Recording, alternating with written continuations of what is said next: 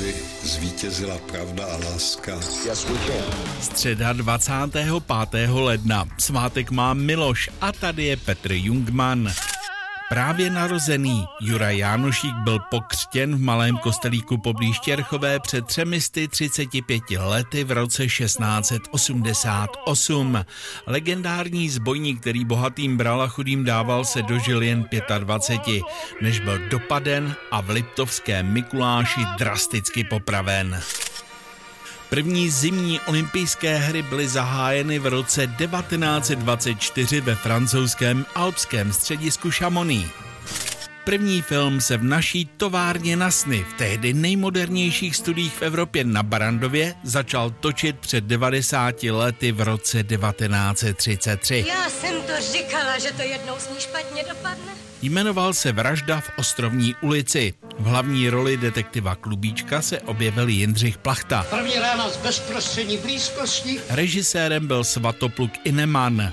Se stavbou barandovských teras a později i filmových studií začal o pět let dříve na místě zvaném Klobouček Václav Havel, otec budoucího prezidenta. Před 55 lety v roce 1968 bylo na autosalonu v Bruselu představeno jedno z nejúspěšnějších aut 20. století Ford Escort. Poslední Escorty se vyrobily v roce 2000 a stále jich ještě u nás spousta jezdí.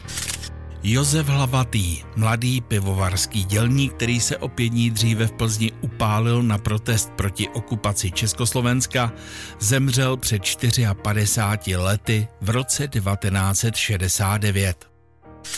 Asi nejskloňovanější společnost dneška u nás, Agrofert, založil Andrej Babiš před 30 lety v roce 1993. Před deseti lety policie vyhlásila pátrání po bývalém poslanci za ČSSD Petru Wolfovi, který se vyhýbal vězení.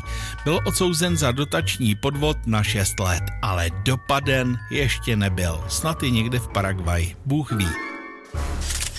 45 je vdově po našem Oscarovém režisérovi Jiří Menslovi. Olze. 45 má i ukrajinský prezident Volodymyr Zelenský. A já přeju hezký den.